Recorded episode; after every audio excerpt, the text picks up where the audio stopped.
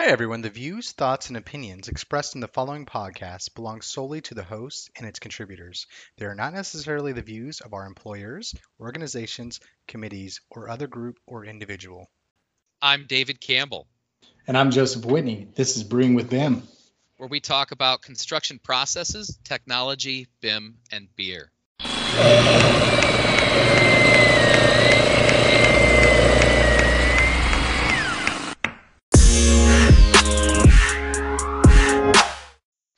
Hey everybody, welcome back to another episode of Brewing with B I M. I'm Joe Whitney, and as always with me is Dave Campbell. What's going on, Dave? Hey Joe, another beautiful day in the B I M world. Oh yes sir, yes sir. Speaking of the uh, beautiful B I M world, we have uh, Hannes here with us. Hannes is with uh, B I M Squared. Uh, you guys are doing some cool stuff, man. Uh, say hi to the um, B W B fandom, I guess. Thank you, Joe. I'm just here in Black Forest, and I'm very curious what we will talk about today. Oh, uh, well, we're, obviously we're going to talk about you. Um, uh, Black Forest, for you guys that don't know, that's uh, Germany, right? Uh, want to make sure I'm not skewing it based on your your your language in our previous conversation. Um, correct? Yeah, that, that that's absolutely right. It's in the south of Germany. Well, it sounds beautiful. Um, it just brings back um pictures that a friend of mine sent me when he was stationed in Germany for the military, and uh it's it was absolutely gorgeous. Um but you have a lot to live up to, man. So this this podcast is Brewing with B I M. Um you know, there's a little bit of brewing here. Are you uh are you, do you have a beer in front of you by chance? Of course. Here oh. is uh, Friday afternoon, so I'm I'm absolutely ready for a beer. Awesome. Awesome. Yeah, there's about a six hour time difference between us. Um, so I've got to, I've got to uh, pace myself on uh, on what I'm drinking here. But uh, what kind of beer are you drinking? Oh, I'm drinking a very local beer. It's called Hochdorfer, which is like a small brewery uh, here from the Black Forest. That, that's crazy. I would have never thought about the craft brew scene in Germany. I always think about like, you know, Hogarten and, and the big names. But uh, yeah, I guess you guys probably have uh, a phenomenal craft beer scene. Yes, there are, even if I think it's more located in the uh, U S, but it, it's still coming over. I mean, obviously the breweries are over one hundred years old here, but yeah, not so much associated with the term craft beer. This is coming now from the U S over. Well, it's still exciting, man. Very much so. Um, well, you know, for all of our fans out there, I, I want to just give a little backstory here. Uh, Hannes, uh, you had a, a, a young lady with your company that had reached out, um, you know, asking, you know, wanting to know more about the podcast and to be on it. I guess I listened to an episode, and uh, we, we've got quite a few tech companies that come on and talk about their um, plugins and their doodads and whatnot. And um, I don't think I quite come across your company just yet. Uh, you guys being two years old and, uh, you know, across, across the pond, as they say. Um, You know, as I dove in, and you guys are doing some amazing things. You guys have a a, a mission to digitize um, real estate industry and construction. You've got plugins for Revit. Um, in our previous conversation, we talked about Dynamo and scripting, and and just uh, really adding more powerful functionality into the programs that doesn't exist today. Uh, you guys being only two years old, um, you guys seem to have becoming a, a long way. Uh, I'd love to just hear a, a quick backstory on your on your journey. Uh, of course, sure. So um, our core was um, out of a formwork contractor, and uh, this is where we origin. But then oh, we were developing Revit plugins before inside this uh, formwork contractor, and we decided to move out to access uh, further customers, to be a little bit more flexible in how we approach things. And out of this um, outsourcing process, basically from this I T engineering department, uh, we were growing extremely. We built up our own resources in development, and we are still, our still main focus is like on the temporary construction. The meaning is uh, it's often concerned like um, with formwork and scaffolding, but but it's it, it goes beyond that. Because usually um, people think about architecture, structural engineer, M E Ps, um, but the temporary construction. So what happens before, like in this short period of construction, before the long life cycle starts, this is often uh, not sophisticated considered, at least in our view, uh, in the B I M world. And this is where we want to tackle and provide possibilities for this temporary construction, such as formwork. Yes, sir. Now, I've seen, you know, that as as the point that you made there, um, it, we've seen that it has not been that sophisticated in the past. Even here, we're not seeing a lot of, you know, companies or, or, or firms focus on the temporary, such as like the formwork that you said. Um, but what we're finding is integrating that into the B I M process is very helpful for different companies in planning, not only thinking about what forms you have, but what forms are out on which site, you know, planning for, okay, we have this new project coming up. We need to go ahead and, and schedule and make sure that, you know, the formwork on this project is poured correctly, but also how we can plan to take that on to the next site. You know, I, I think that's a very beneficial thing to, to get into, but also I would say, you know, we've we've seen quite a bit in terms of concrete. Joey and I have got into, you know, scanning, B I M, you name it. And we're finding a lot of benefits for the construction or concrete industry within B I M in terms of not just planning, but make sure things are uh, according to spec, right? Making sure that that formwork is good so that when that slab is poured in, it's straight, you know, there's not any curves, things like that, but also the deflection of the actual concrete itself, right? The actual flatness of it, things like that. A lot of that needs to be planned and thought about, because moving forward, you know, we have a lot of these companies who require uh, flatness down to a certain level, or they want to know, okay, I laid my P T cables down, I put tension on them, we're going to go ahead and pour the deck. And if something moves in any way, it can throw off a lot of the project. So we want to know not only what could potentially fail, how we would get around it if it does.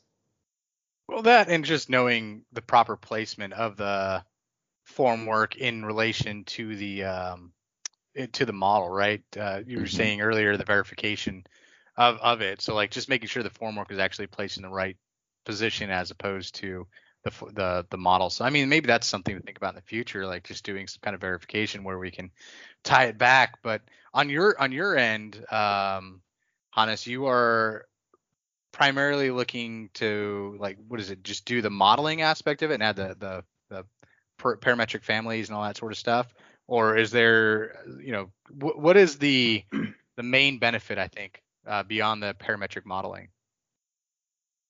So that that's a pretty great question, um, because uh, right now it is mainly um, the parametric modeling. So we're using the Revit A P I, the interface, to like um, apply our uh, plugin within this um, within this Revit environment in like uh, closed B I M approaches or even even open B I M. However, um, in our opinion, this is just the basis. We need a basic good model. We need like a process planning within the model. We need simulations in the model. We need like a, a coast uh, planning related to to our temporary construction, as you quickly mentioned, uh, David. And then if we have this model established, we have all the potentials uh, that that you just mentioned, David. We we can uh, having have additional uh, sensors uh, to to control concrete pressure and all these fantastic solutions uh, that are already out there or that are continuously in development by other corporations. And um, I think this is pretty great, but for me, the, the modeling process is still the basis for like all the other technology, because the formwork uh, process is, is very, very complex. It's often underestimated, but pretty complex, and therefore need a planning first, and then we can like also have this controlling technologies later on during the construction phase. Yes, sir. I, I will, I, oh, go ahead, Joe. I was just going to say, I, I know a few f- firms that do formwork modeling, like they, they're uh, uh, self-forming, self-performing G C that does, you know, concrete or something like that. So they already had a modeling team per se, and um, they'll do a like very minor formwork modeling.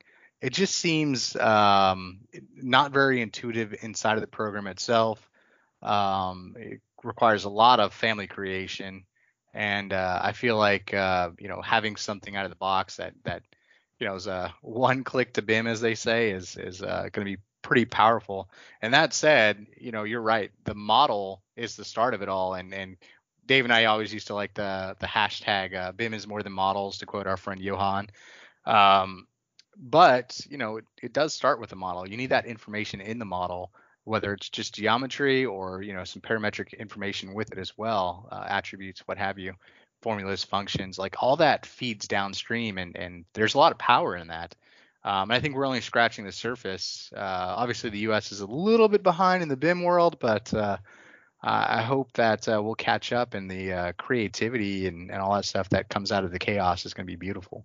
Yeah, and I, I I'd like to add just a little bit to that, Joe. I mean, I I've seen, you know, with the um with with Europe and the B I M standards that they have, I've seen a lot of people, you know, here in the U S we've been trying to figure out the the B I M standardization. You know, still here in the U S B I M is still um I don't want to say in its infancy phase. It's it's probably in its teenage phase, I guess. You know, we're seeing a lot of people starting to push to B I M and wondering how it's going to be useful for their company. Um, we're starting to see more complex jobs come through with, um, I would say, complex form work that's needed, right, to plan this job out. But as we're seeing the push go more and more into B I M, the things like that people don't typically think about, you know, just as you're talking with the form work itself, being able to utilize that for your planning, for your design process, and knowing that we have the right formwork built in, that you have different parametric models or different parametric families, the different types of formwork that are needed, because a lot of people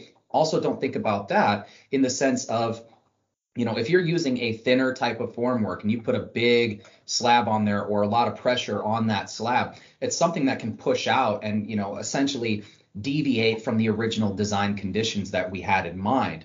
So a lot of this I'm, I'm seeing is, is very beneficial. The more that we can push into B I M, again, kind of pushing into the planning and scheduling kind of phase, but also making sure that our designs are staying according to the intent, which is a huge piece, especially for concrete, because we know if concrete moves, it can throw it can throw off your entire project, because it all starts from the ground up, and you got to go from that foundation up. So if the foundation is off, I mean, that can throw your whole project off.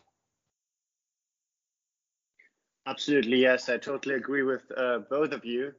Even if I'm not sure if we are in Germany too advanced about building information modeling, we are also like trying to Yeah, trying certain approaches, especially the big contractors are, I, I would say, quite advanced, but the holistic industry level, I think it's still lacking um, compared to Scandinavia or, or maybe also the uh, U K. So um, I, I guess we are not there where we want to be, but we, we try to improve ourselves. That, that's an interesting idea, though, like um... everybody getting on a standard level of B I M, whether that's the E U, the U K standard, you know, somebody's. Australia seems to be pretty far along um, with implementation, you know, from the government and sponsorship and, and pretty much all their stuff. I don't know. I, I think I'd maybe like to see a good national or a good uh, worldwide base level of B I M adoption. Global. Yeah. Yeah, I mean, we're starting to see yeah, I F C yeah. here, you know, I, IFC a little bit more standardization. But my problem with with I F C is that you don't have enough information in that model to really start pulling the metadata from that model and be able to use it for scheduling, well, you know, breaking it down, like exploding that model. It, it's very difficult to use that. Yes, it's great for visualization, knowing what's there. You can start using it for aggregation as well as, you know, like clash detection and things like that, the coordination. But it's so much more than that. B I M is, you know, as we say, it's more than more than just a model. It's more than just visualization of it. It goes down to, I mean, so much more into the planning, scheduling, as well as, as we were kind of saying earlier, knowing what's going on, whether you're inputting sensors to know what's going on with that concrete, the different pressure types of concrete you're using. There's a lot of information that goes into that and a lot of planning that goes into pouring a slab. You know, I, I've worked in the the the carpenters union. I did some concrete work overseas, and a lot of times, especially with smaller companies, you just go in with these default forms, you know, maybe plywood with uh, wood on the back that you're that you're hammering down, or maybe you do have some nice fancy metal ones that you can kind of put in.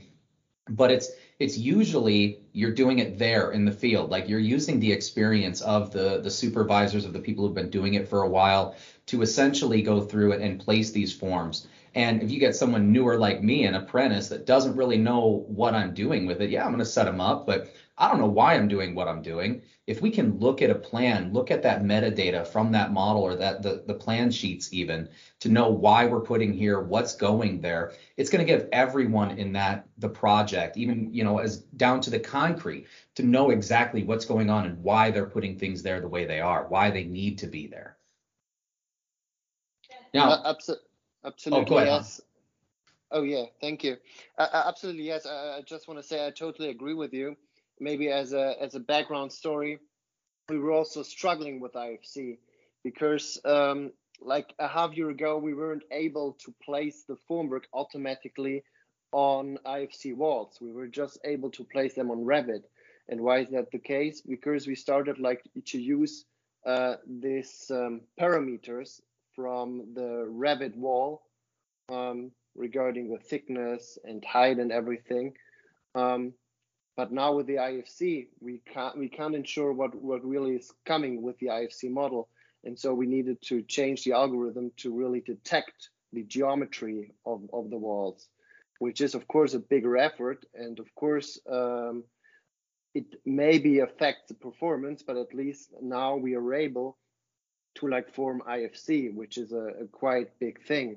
It's sad that it's not it's not working out with the uh, alphanumeric parameters, uh, like within these families of, of wall. But um, finally, uh, I mean, we were able to to utilize I F C. I think that's a very crucial point in our like heterogeneous uh, uh, like C A D environment or B I M environment that we are currently having. And Uh, I, I think we, we, we can't agree on, on a product so soon, so this is why we need to be able to access like the different standards to exactly apply the processes that you just mentioned, David. Have you looked at utilizing uh, B C F file formats? They're uh, they're round trippable. You can go into multiple tools. Uh, I don't know the implications of you know working with uh, it with your your technology, but uh, it might prove to be more beneficial than an I F C in the long run. I'm not sure. Um, just uh, throwing that out there for food for thought. Um, no, no, really, it's not. It's not that common in our in our domain where we are with the general contractors. Um, I'm not sure if it's a it's a European thing or if this is rather into like the facility management direction, where where they work a lot with I F C, but uh, not I F C, uh, B C F. But so far, I mean, the main inputs are Revit and uh, I F C in, in the market, aside from like uh, AutoCAD and um, like P D F, P D F so, drawings.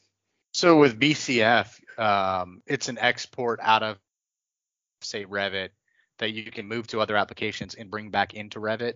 Um, Unlike I F C, where it's a it's an export, it's something that you can actually re-import back into your drawings and all the data and all that sort of stuff with it, so people can make changes. And I don't know, I, I've it's come up a, quite a bit, a lot, uh, quite a bit with um, uh, there's this uh, young lady uh, in Portland, uh, Fanny Angeles, who's a phenomenal B I M wizard, um, uh, out of Portland, Oregon, and she got me turned on the B C Fs, and it, it, it was an eye opener to see like, hey, this actually already exists. It's there. Not a lot of people use it though, and it's uh, might be something just a little more powerful than an I F C, especially as we still argue over I F C uh, interoperability between different programs and all that sort of stuff. It doesn't seem to be as um, it's a, widely adopted, but not widely adopted between all the applications um, evenly. Okay, yeah. So it's probably more stable than than I F C regarding like geometry and other parameters.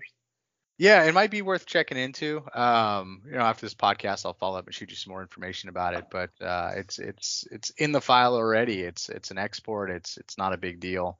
Um, just see if it you know might have some more powerful tools to you.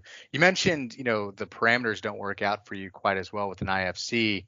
Um, I don't know anything about Dynamo and I F Cs or anything like that. But is there Uh, any nodes available, or is it just all locked out because the geometry doesn't come through quite as well?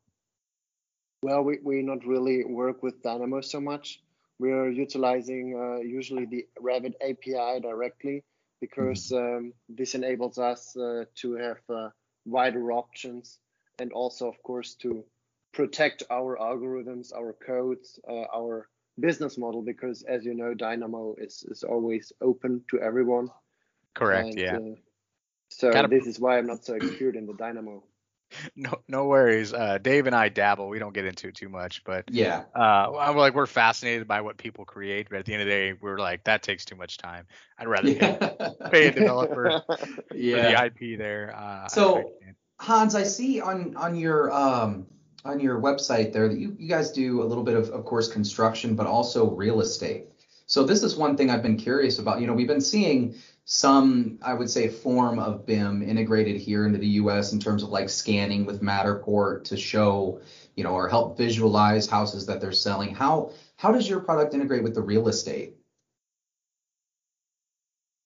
Well, uh, actually, we are not too much in the real estate sector, to be honest. Um, I mean, we applied uh, for some um, customers, some visualizations, but this is not going beyond the normal, I would I, I would say. Um, okay. So I is, I, I don't want to oversell it or something. Okay. So is it is it more for like when you get the big residential houses that are complex with the concrete? Like you know, I did one in um Michigan, up by Lake Michigan, and uh, they the person actually wanted it built into a sand dune.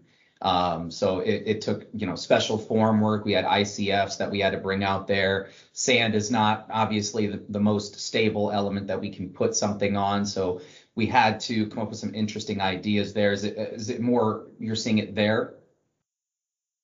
Uh, yes, absolutely. So right now our focus is definitely on, on the formwork, or in general, uh, the temporary construction. Um, so usually we are a part of a team that, uh, at least in the in this piloting project, we are part of a team focused on the visualization, on the renderings and everything, but within this formwork domain. And for, for the for the stuff outside from this particular domain, there are usually uh, other people's. But there is a, a lot of going on also, like with different uh, gaming engines like Unity, and um, also here in Europe, a lot of Unreal.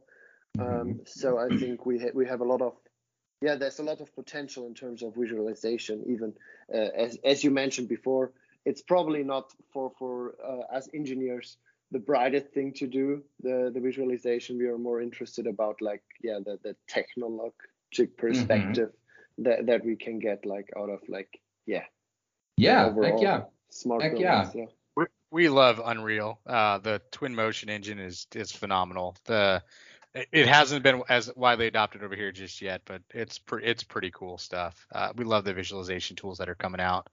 Um, um, are you doing a lot of Unreal? Uh, Dave and I aren't in production, uh, not anymore, not in a while, but uh, do a lot of consulting on projects and stuff like that. Our customers use it, um, and we get connected with uh, people at Unreal who, um, you know, we collaborate a bit with, but uh, I don't get to but use I mean, it myself as much.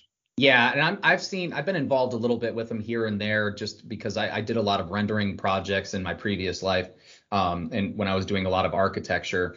And you know, you, you find, I don't know, there's so many different tools out there. Obviously, like Enscape. Enscape is a great um, addition for rendering specific, because I mean, you know, as much as I, as I, um, as I was kind of pushing it back, their visualization is a very important feature, not just for you know, knowing what materials are there, making sure everything looks right, but also in terms of an engineer's perspective, being able to visualize how something comes together, how it's going to sit, how the site goes around it, you know, what kind of, um, I would say, forces that we could potentially have. Uh, just like with sand, we know that it could potentially move. We want to solidify this, make sure it's not going to drop out from underneath and, and crack our slab or anything like that. Um, it is a very, very important thing for construction, for B I M in general, to be able to visualize those conditions uh, going in. Now, I did have a question, another question for you, Hans, like, and this is just because of my uh, somewhat of my ignorance here in, in that portion of the industry. Like uh, I, I, you know, when I went out and I was building, you know, concrete or foundations, we would have typical forms that, you know, we use almost every job. We bring them in depending on the size of the slabs, things like that. But My curiosity here is, do you find that there's a lot of custom or some custom like fabrication for these formworks when you get, you know, these bigger buildings or these complex homes? Um, are you finding that there's a need for the fabrication kind of or creation of, you know, those different types of forms?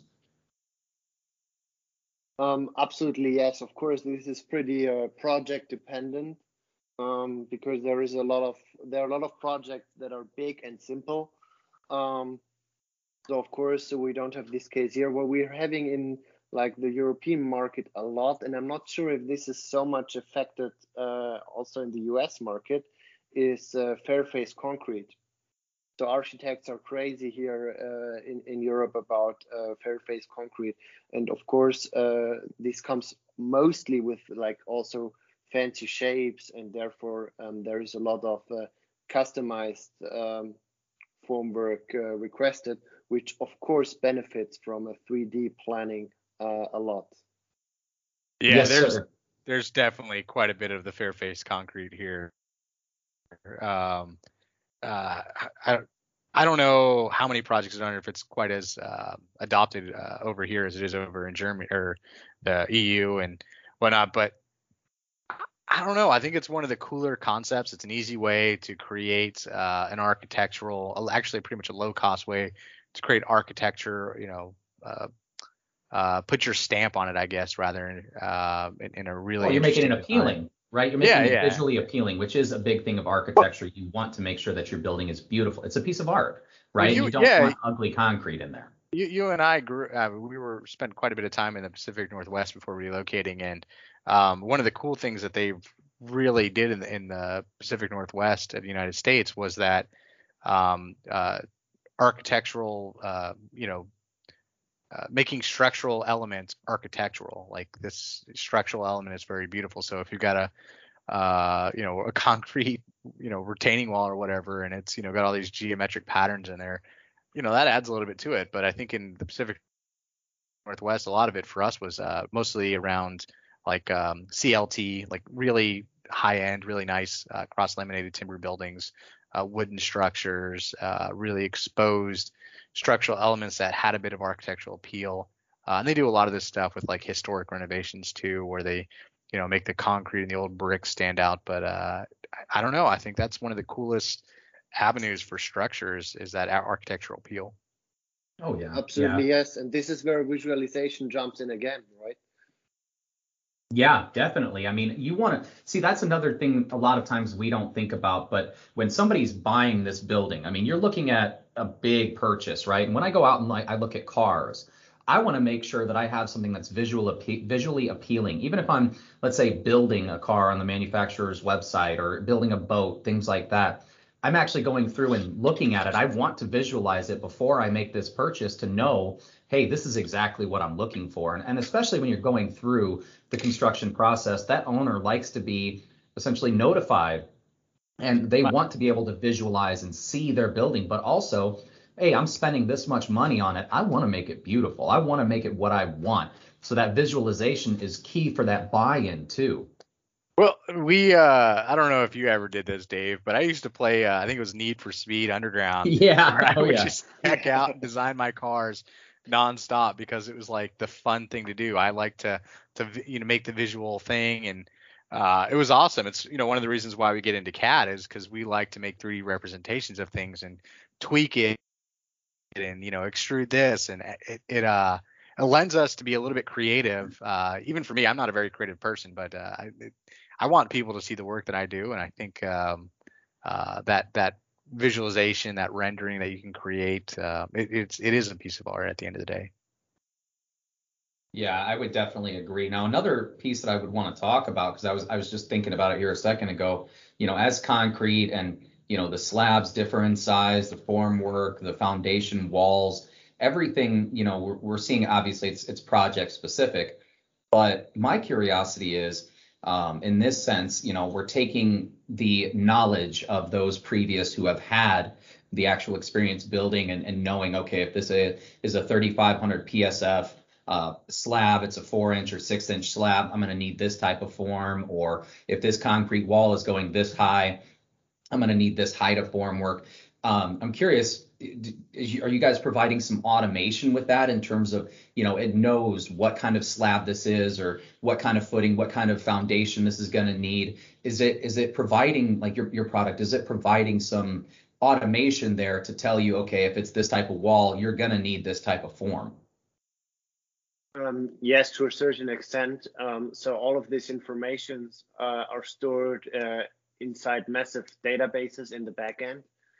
Um, and according to like certain requirements, like wall thickness, slab thickness and stuff like that, it selects like certain um, anchors, for instance, or um, according to the wall height, it's, uh, it selects like a certain props. Uh, and of course, uh, it have then uh, attached the families that are inserted automatically, have attached uh, parameters with the article numbers. So out of that, we can generate then the maximum part list, which is going into our enterprise resource uh, systems. So uh, all, all of that um, does, does it do automatically. However, we are not there that it like completely analyzes a building and select out of like equivalent uh, wall systems the best one. Mm-hmm. That that would be a stage that would go be beyond it. it it's okay. Rather associated with like certain articles that are selected, automated uh, according to like the, the building requirements, but not to the holistic system itself. Well, that's I think that's that's highly beneficial in itself, right? Utilizing, as I was saying there, that kind of knowledge that maybe some of the newer draftsmen coming up might not have. And being able to create those assemblies, you know, we're seeing that as a huge, huge push in, you know, structural, but also M E P in terms of being able to spool and take, you know, create assemblies of all of our different runs. And with concrete, even we had this, uh, what was it, that precast tab in, in Revit, that if you knew that this was going to be a tilt wall, or you knew this was going to be a prefabricated or precast um, concrete wall. And, you know, it's going to be in like eight foot chunks if we know what anchors that we need in it, what bolts or rebar, things like that that need to go inside of it. It's further assisting the actual design process itself and the construction process, right? Because, again, we're, we're seeing that gap still between design and constructability in the sense of those who are designing, like, let's say an architect. I can draw, you know, all of my foundation walls, the footings, the slab, everything like that. But do I know everything that needs to go inside of that? No. You know, I don't know exactly what rebar. I don't know what anchors. I don't know, you know, if we do break this up in eight foot or, you know, six foot chunks, how I would tie those walls together. But essentially, if we can start connecting that with automation, you're enabling, again, that kind of bridging that gap. There it is, Joe, take a, take a shot. Um, we're bridging that gap between the design and construction to further enable those teams so they're not having to go back, you know, the construction team having to go back and re-detail things the way that they need it to be built. The more that we can help those teams, the more that we can push this process further along, the better for the project. Absolutely, yes. And I think this is the key, um, because we are usually having this discussion Um, that two D is, in the perception of the people, more efficient than three D modeling. And I think the possibility to overcome like this perception, or maybe this changeover phase, to shorten this changeover phase, is automation, because there we have like in, in three D, like massive opportunities. Of course, the output is nicer from like three D B I M model instead of two D, uh, but I think the true value comes also with the optimization. And I guess this will be at some point, uh, like in a broader view, a corporate advantage for architecture firms, um, M E P firms, but also contractor that have these algorithms and can use them to, to really have a, a more efficient design, and so be being able to um, give more uh, efficient, price-efficient biddings to like projects. Yeah, definitely. Now, Hans, I know we've been we've been diving into like your product and kind of what you guys do, how it's beneficial. Um, we also like to give our listeners a little bit of background on you. So, what, um, where did your experience come from? How did you get started in the industry? Well, I, I started my profession as a draftsman making making drafts, especially for, for infrastructure projects. And then I decided to move onwards uh, for um, civil engineering studies here in, in Stuttgart. Not sure if you're so aware of the geography uh, in Germany. Stuttgart is where Mercedes-Benz and Porsche uh, is from. And uh, then I'm I, I was going further to to Liverpool, um, studying uh, an M B A. Um, yeah, also awesome city, awesome beer as well. they they were having also a great uh, craft scene. So so fast cars and good beer. I'm sold. Let's go. Yeah, right. Sounds great. Yeah, uh, and this is basically where, where we arrived here. And I, right now, I, I started continuing researching about this topic. So I, I'm doing a D B A, a doctorate, a doctor of business administration, uh, in Liverpool. Unfortunately, uh, very remotely. So I, I'm not benefiting from the good beer in Liverpool too much. Yeah, yeah. COVID is, has pushed a lot of us uh, to the remote. I mean, I'm finding that nowadays, you know, because of COVID, because of the push to remote, we are seeing a lot of different companies come out. Like Teams just brought in the um, the transcript feature. You know, uh, they're sharing screens. You know, we're seeing the A C C, or that construction cloud, enabling teams to work from anywhere. We're seeing a lot of um, adaptation of that because of the force for remote work. You know, but Well, obviously, it's never going to be as good as in person. Well, co- COVID brings up an interesting standpoint, uh, not just the remote aspect, but the effects on supply chain and supply chain management.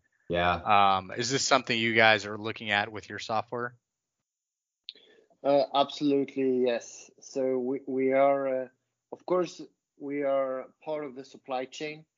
Um, Formwork is part of the supply chain, as well as a certain material. And we are thinking about new ways how to incorporate this supply chain management, because supply chain management is all about like the flow of information, the flow of products, um, and of course also the cash flow that is, is, is, is going back. And those are super interesting topic. And I think this is probably also one of the cores uh, of our um, software, to really get the holistic supply chain embedded inside this building lifecycle, because as I said before, it's rather focused on M E P, architect, structural engineer, and we will really want to give the suppliers also a platform where they can like provide their information efficiently and of course integrate them inside the lifecycle. There, there, I don't know if this has any uh, bearing on on the concrete side. But there is a, an initiative, I'm blanking on the project right now. It's a, a beta project with Autodesk where manufacturers, not necessarily suppliers, but manufacturers of products are uh, moving to the cloud, this new cloud platform. I think primarily its focus is M E P, unfortunately. But uh, um, like there's this initiative there where, where they're going to be not necessarily tracking quantities or anything like that, but making more powerful, robust families with specific uh, information in them, and you know, going back to costing and and uh, maybe even a little bit of uh, labor rates for installation, I guess, uh, tweakable fields, that sort of stuff. But uh, it'd be interesting to you know see uh, something like that be a little bit more broadened to other other disciplines such as uh, structural. Mm-hmm. Oh, and then, oh sorry, go ahead, Hans. Oh yeah, uh, it sounds it sounds pretty awesome. I mean. Obviously, the formwork is not so important for the life cycle because it's remained temporary. What is instead important for the life cycle are uh, temporary construction related to scaffold, because with the scaffolding, we are usually doing maintenance every five to ten years. And so it's an it's an easy pull like from an existing model that just needs to be referenced in the current building model. Um, so those are interesting applications that are interlinked also. Kind of with the with the M E P, like if you're thinking of productions and uh, and, well, and stuff like that. Scaffolding has other implications too, such as safety, and that's a big big one. And when we when we talk about scaffolding, is um, you know attachment, you know how how well constructed, that sort of stuff. Um, I've seen some pretty piss poor, my pardon the expression, uh, uh, scaffolding. Uh, makeshift scaffolding rather, because certain scaffolding wasn't available. So being able mm-hmm. to track that further downstream for things like maintenance uh, definitely makes life a lot, lot safer. Yeah. And I think, I think kind of on the, the previous point we were on as well, too, when we were talking about, you know, proper planning and things like that, I think this also comes into play when we, when we talk about COVID and, and the supply chain. You know, if we're going from one project to the next, or we know that we're so far out from getting uh, concrete or getting the forms, getting, getting the materials that we need, um, it's essentially, and well, it forces us to plan better, right? Because we need to know, kind of as that podcast we had, Joe, we brought up a, a few podcasts ago with Renee, you know, uh, during that construction process, there was what he said, three percent of the construction site is actually active at one point in time. If we can start using this and even analyzing, okay, we have to bring in the formwork and then going back to uh, safety with scaffolding, but not only that, just with COVID, how many people we can have on the site at one time, you know, minimizing the amount of people that we have, but maximizing the amount of effort or the amount of production that we can put in is a very important piece of our process as well. Making oh, sure cool. that formwork okay. and scaffolding would be a very cool variable to add into um, that uh, piece of A I. That's pretty cool. Yeah, dude. I mean, if you think about it, I mean, just you have to have people out there, you know, putting the formwork in, getting ready for the pour, but timing that process, right? Knowing when you can have that formwork on site, knowing who you need to have on site because it's there, planning on when they're going to come out to pour, planning when we can take it out, move it to the next site or what have you. That's a very, very big part of our process, especially when we're looking at the delivery and trying to stay on time with our project schedule. Absolutely. Uh, I totally agree. And then, of course, like, what would be the interesting part as well would be the, the, the retro perspective. So having a kind of a feedback loop that we are having a design uh, of, let's let's uh, stay with the context of formwork, and then um, checking on the site, does the design really work? Does our cycle planning really work? And then having the feedback loop that we know in, in the next case, we have to watch out. Uh, maybe we're too ambitious in our cycle planning or stuff like that. So I think this is totally something that is missing right now in the current industry environment, is that feedback loop that is coming from like a planning for the execution. In the execution, there are always some uh, corrections also in other crafts. And then, um, but the, the planning team never knows uh, what really was executed, or in many cases don't doesn't know it. Yes, yes, sir. And then knowing, like, I mean, in general, when we start getting into, you know, generative construction, things like that, but planning and phasing, knowing like what pieces are out there, knowing what we have on that site, what we need in terms of, you know, which formwork, what type of formwork. And then, of course, as we're going through to our next projects, as you said, that feedback loop is huge. It's learning. We got to continuously learn from what we're doing and see how we can do things better. So establishing that feedback loop is really, really important, uh, especially as we, you know, you continue to do more business, you want to do more projects. And if it's a complex, obviously every project is different, but every one of them give you something to learn from, a way to do things better. And I mean, that's how we're seeing a lot of our industry leaders out there today. That's what they've done, right? They, they needed to establish those feedback loops. They've figured out the planning process, how they can maximize their time on site, whether it's the materials, it's personnel, and then what they can do moving forward to keep bettering that. Yeah, I, think, I, I mean, oh. it, it needs to be cross-project learning. It needs to be cross-organizational learning, in my opinion. And this mm-hmm. is what B I M enables us to. Definitely, definitely. Heck yeah.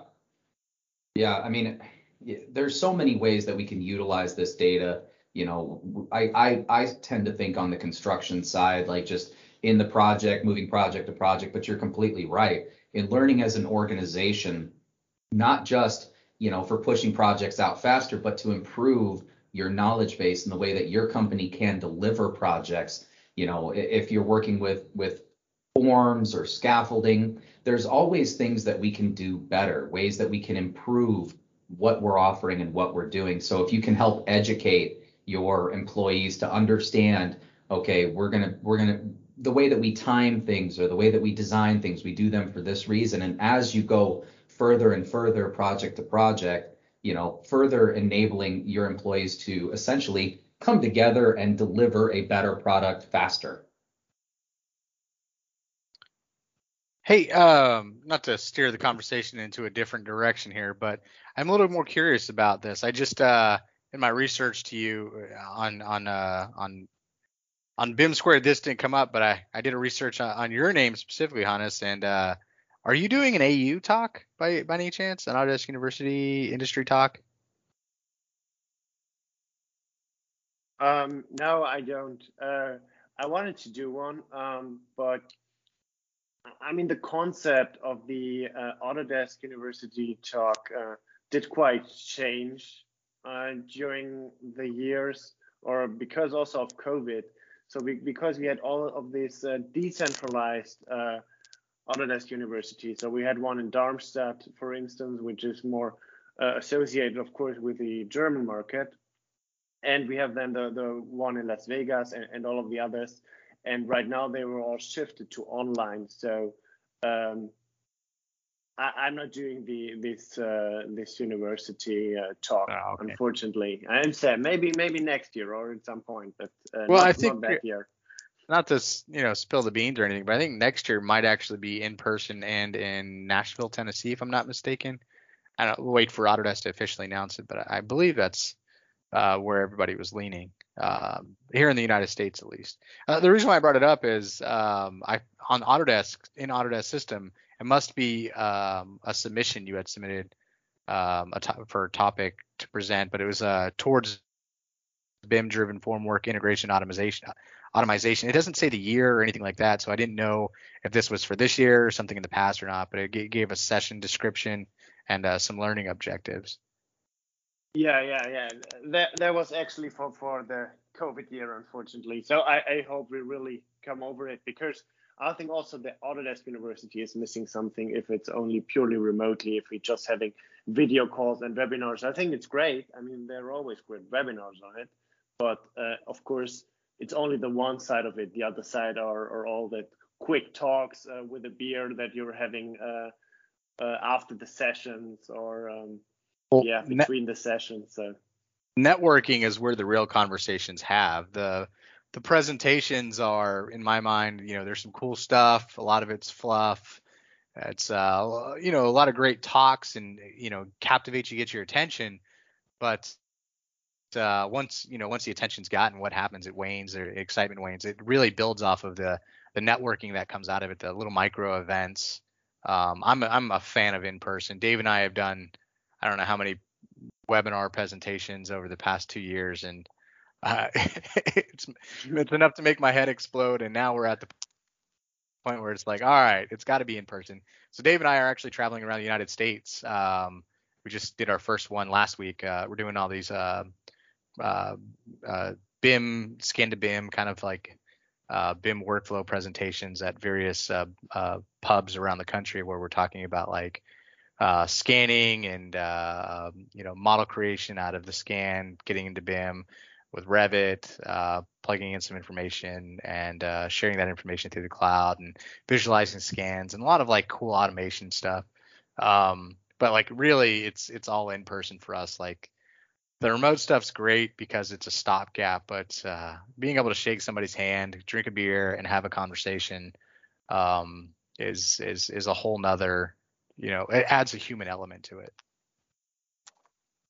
Absolutely, yes. I, I wouldn't. I wouldn't think so. I, I thought it's great. Everyone would work remotely forever when COVID started, um, because I think it's just saving time. But uh, yeah, after a half year, or now we are even like two years uh, with this pandemic, I think everyone is tired of it and just want to go out and meet people in person again. Oh, yeah, yeah. I uh, so I lived in uh, Portland, Oregon, and I drive an hour to work every day and an hour to home, and I complained about my drive. And then I relocated across the country, and I worked uh, worked remotely. Um, I have an office here, but I work remotely. And uh, I was like, oh, working remotely is great. I'll never go back to the office. And then COVID happened uh, shortly thereafter, and everybody was working remotely. Suddenly, I felt less special. It was harder to get a hold of people. The people that that that wanted to. Uh, you know, we're, we're eager to get a hold of you and all that sort of stuff, uh, was all remote meetings, and they wanted to meet constantly and just talk because they were, you know, trapped in their basement with their kids upstairs, that sort of stuff. Um, and, and it felt like the remote meetings were a good stopgap and maybe not as productive. But I tell you what, they're they're building me a new office uh, here, and I am so excited to get back into an office. I've I've got this beautiful home office that I'm ready to give up. Like I just I'm over it. Like get me get me uh, get me into an office and let me have some water cooler talk or something. yeah. yeah, sounds awesome. I feel the same. I had the same the, the same drive, and yeah, so looking forward yeah. to go go out again. Yeah, Good heck people. yeah. I've been waiting for these in-person conferences to come back and trying to get more in-person classes just to get that human kind of, you know, uh, conversation going, that just being able to see someone. And if you're, you know, for me, I teach a lot of times. That's what I do. I teach Revit, you know, B I M three sixty, scanning, all that kind of stuff. And for me, it's valuable to be able to see the people that I'm teaching, to talk to them, to have those conversations. And, and you know, it it, it not only helps. Well, reactions and feedback, man. Oh, yeah. You need, you need feedback. We were talking about feedback loops earlier. There's no better feedback loop than reading somebody's body language and having them ask questions. Like, that is the ultimate feedback loop. Yeah, dude, honestly. And for me, I find that it's it's beneficial not only for them, but for me as well as the instructor. With questions that I can ask, I can learn more from them. And that not only helps me within that training session to, you know, let's say fine tune it to them or customize it to them. It also helps me learn as I keep going, you know, for other uh, other classes that I may do with someone in the same discipline. But in general, it helps me become a better instructor, because then I learn from my students, which is always important. That's what we need in this industry, is to just keep learning. I know this uh, back when I was a, a paper engineer um, uh, with with. Pratt Industries, uh, there was this guy named Jim, and he it's it's funny, but it's one of those things somebody says and that sticks with you. And he said, uh, the day that you stop learning is the day that the world passes you by. You know, if we don't continue to learn and move forward and keep bettering the things that we do, everything else is going to pass you by, and you're just going to become inept. You just you, it would it, it's old at that point. So I feel like that's that's a huge piece to it too. We have to we have to keep learning. Gotta keep learning. But Hans, thank you so much for your time, man. Thank you very much for coming on. Um, I did want to ask you another question. I li- I'd like to ask some some of our, our guests here. Um, as you you know, you're you're pretty involved with the B I M world and and seeing what things are coming out, what things have been. Um, what gets you most excited for, like, what what new stuff, I guess, coming out gets you excited about B I M, or what are, what are you seeing out there that um, can be very beneficial? Maybe it's not being used completely or a lot nowadays, or maybe it is. What what is something out there in B I M that would excite you? Um, well, th- the first thing that I notice is uh, that we're really having a uh, aggregating speed of innovation regarding B I M. So. Um, I always think people think, um, often think it's linear, and five years ago uh, we were talking about B I M and now it's not there. But I really noticed that it's like really um, getting fast now, and that innovation regarding B I M is getting fast.